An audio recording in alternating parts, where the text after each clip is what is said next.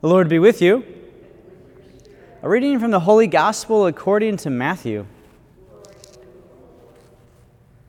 Jesus said to his disciples, See that no one deceives you. For many will come in my name, saying, I am the Christ, and they will deceive many. You will hear of wars and reports of wars. See that you are not alarmed, for these things must happen, but it will not yet be the end. Nation will rise against nation and kingdom against kingdom. There will be famines and earthquakes from place to place. All these are the beginning of the labor pains. Then they will hand you over to persecution, and they will kill you. You will be hated by all nations because of my name, and then many will be led into sin.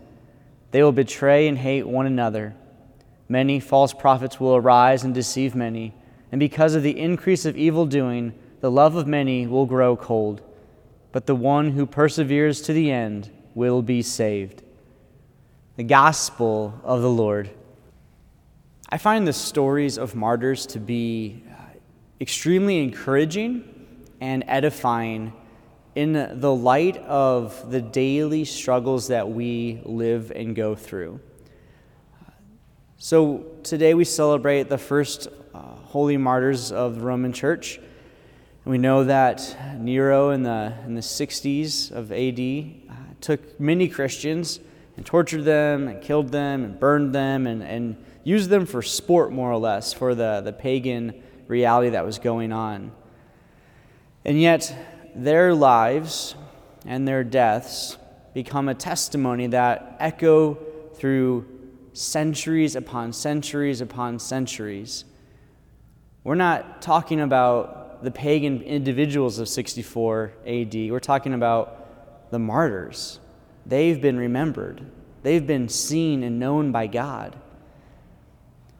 For us, we all face a martyrdom in our lives. It maybe isn't the same martyrdom, the same uh, red martyrdom, the martyrdom of death, but we will face a martyrdom nonetheless. And that's also known as the white martyrdom martyrdom of, of self denial, of, of dying into ourselves for the need of our, of our loved ones, of others, of the world.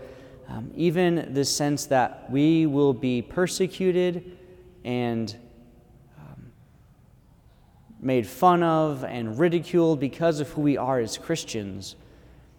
But if anything, this is a great hope that what we stand for is something so much larger than just a, a personal opinion. It's a foundational truth and belief that God is God, Jesus, his Son, the Holy Spirit, the advocate, all together make up the source of our faith.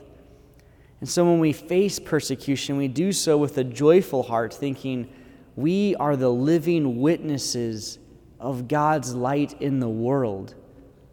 That people wouldn't persecute us if they didn't see something about this as life changing.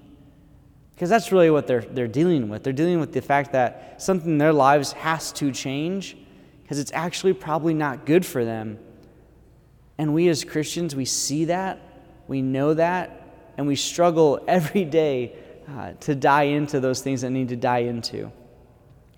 But think about the martyrdom and the martyrs as the seedbed, uh, the source and foundation for our faith to be carried out with a joyful vigor. So we give thanks for those who have given their lives, those who die into themselves, those who serve the church so beautifully, that we may have more and more individuals witnessing to this truth and this love and this joy.